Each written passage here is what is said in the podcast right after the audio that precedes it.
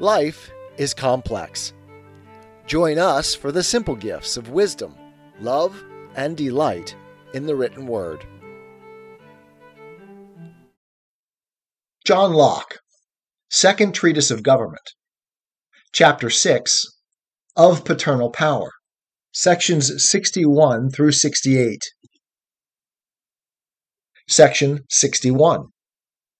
Thus we are born free as we are born rational.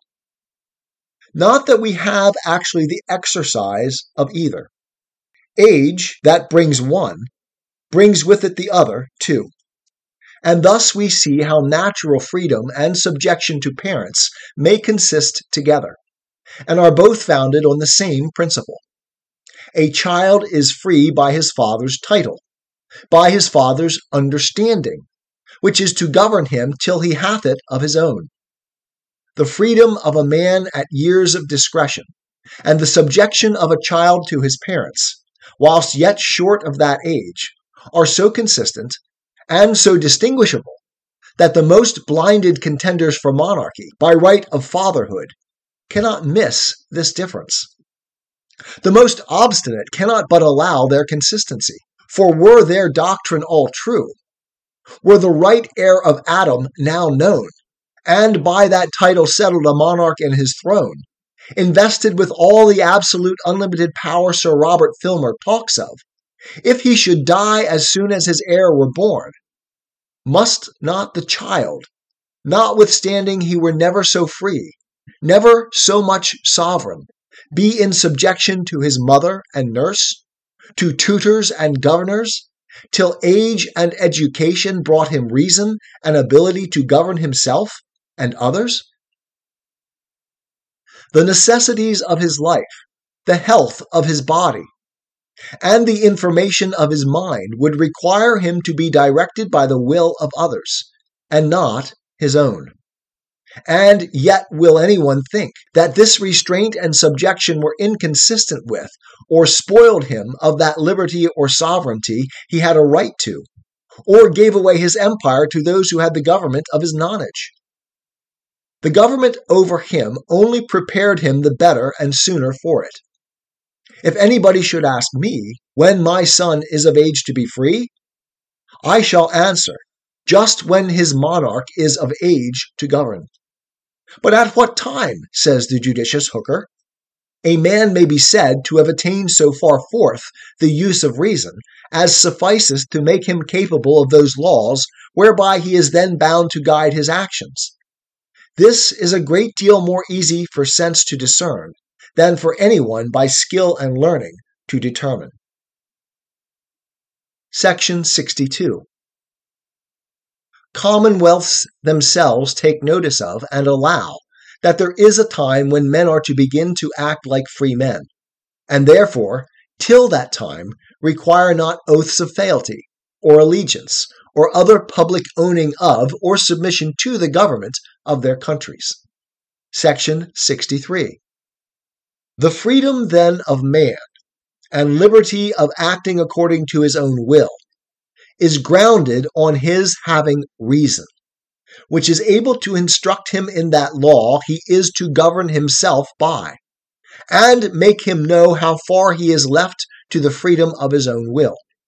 To turn him loose to an unrestrained liberty before he has reason to guide him is not the allowing him the privilege of his nature to be free, but to thrust him out amongst brutes, and abandon him to a state as wretched and as much beneath that of a man as theirs.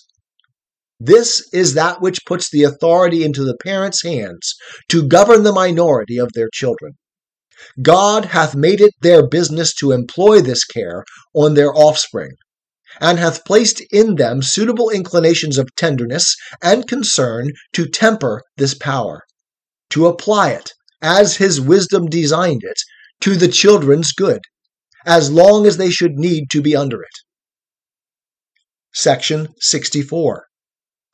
But what reason can hence advance this care of the parents, due to their offspring, into an absolute arbitrary dominion of the father, whose power reaches no farther than by such a discipline as he finds most effectual, to give such strength and health to their bodies, such vigor and rectitude to their minds, as may best fit his children to be most useful to themselves and others. And, if it be necessary to his condition, to make them work, when they are able, for their own subsistence. But in this power the mother too has her share with the father. Section 65. Nay, this power so little belongs to the father by any peculiar right of nature, but only as he is guardian of his children, that when he quits his care of them, he loses his power over them, which goes along with their nourishment and education, to which it is inseparably annexed and it belongs as much to the foster father of an exposed child as to the natural father of another. So little power does the bare act of begetting give a man over his issue, if all his care ends there, and this be all the title he hath to the name and authority of a father. And what will become of this paternal power in that part of the world, where one woman hath more than one husband at a time? Or in those parts of America where, when the husband and wife part, which happens frequently, the children are all left to the mother, follow her, and are wholly under her care and provision. If the father die whilst the children are young, do they not naturally everywhere owe the same obedience to their mother during their minority as to their father were he alive? And will anyone say that the mother hath a legislative power over her children? That she can make standing rules, which shall be of perpetual obligation, by which they ought to regulate all the concerns of their property, and bound their liberty all the course of their lives? Or can she enforce the observation of them with capital punishments? For this is the proper power of the magistrate, of which the Father hath not so much as the shadow. His command over his children is but temporary, and reaches not their life or property. It is but a help to the weakness and imperfection of their knowledge, a discipline necessary to their education. And though a father may dispose of his own possessions as he pleases, when his children are out of danger of perishing for want, yet his power extends not to the lives or goods which either their own industry or another's bounty has made theirs, nor to their liberty neither, when they are once arrived to the enfranchisement of the years of discretion. The Father's empire then ceases, and he can from thenceforwards no more dispose of the liberty of his Son than that of any other man. And it must be far from an absolute or perpetual jurisdiction, from which a man may withdraw himself having license from divine authority to leave father and mother and cleave to his wife. Section 66. But though there be a time when a child comes to be as free from subjection to the will and command of his father, as the father himself is free from subjection to the will of anybody else, and they are each under no other restraint but that which is common to them both, whether it be the law of nature or municipal law of their country. Yet this freedom exempts not a son from that honor which he ought, by the law of God and nature, to pay his parents.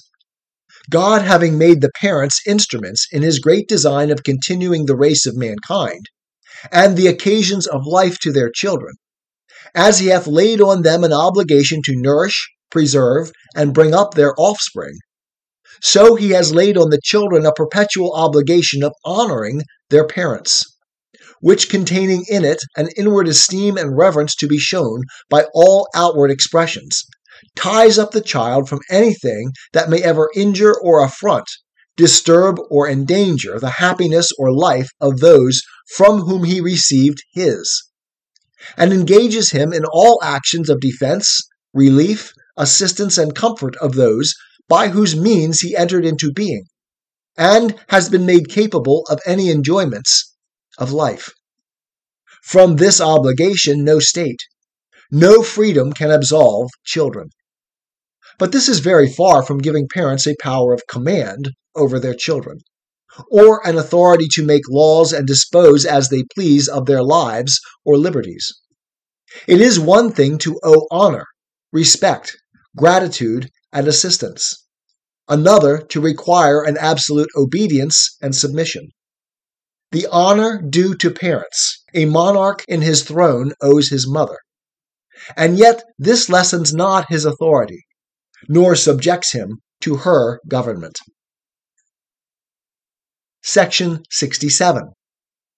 The subjection of a minor places in the father a temporary government, which terminates with the minority of the child.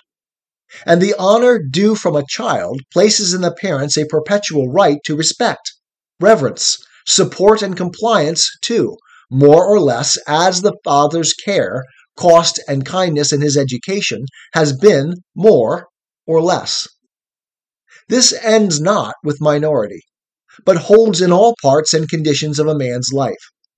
The want of distinguishing these two powers, namely, that which the father hath in the right of tuition during minority, and the right of honor all his life, may perhaps have caused a great part of the mistakes about this matter. For to speak properly of them, the first of these is rather the privilege of children and duty of parents than any prerogative of paternal power. The nourishment and education of their children is a charge so incumbent on parents for their children's good that nothing can absolve them from taking care of it. And though the power of commanding and chastising them go along with it, yet God hath woven into the principles of human nature such a tenderness for their offspring that there is little fear that parents should use their power with too much rigor. The excess is seldom on the severe side, the strong bypass of nature drawing the other way. And therefore, God Almighty, when he would express his gentle dealing with the Israelites, he tells them that though he chastened them, he chastened them as a man chastens his son. Deuteronomy 8 5. That is, with tenderness and affection, and kept them under no severer discipline than what was absolutely best for them, and had been less kindness to have slackened. This is that power to which children are commanded obedience, that the pains and care of their parents may not be increased or ill rewarded.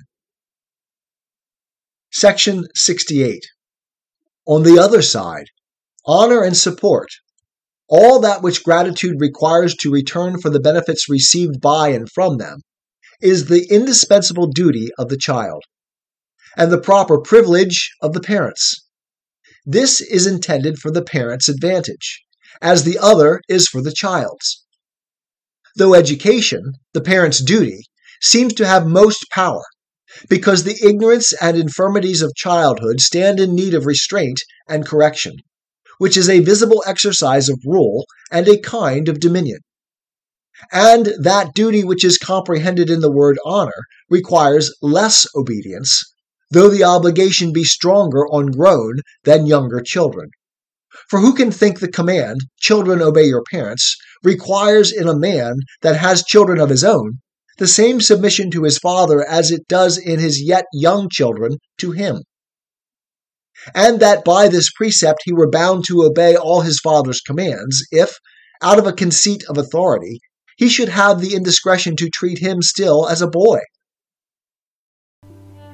Tis the gift to be simple, tis the gift to be free, tis the gift to come down where we ought to be. And when we find ourselves in the place just right, twill be in the valley of love and delight. When true simplicity is gained, to bow and to bend, we will not be ashamed. To turn, turn will be our delight, till by turning, turning, we come round right.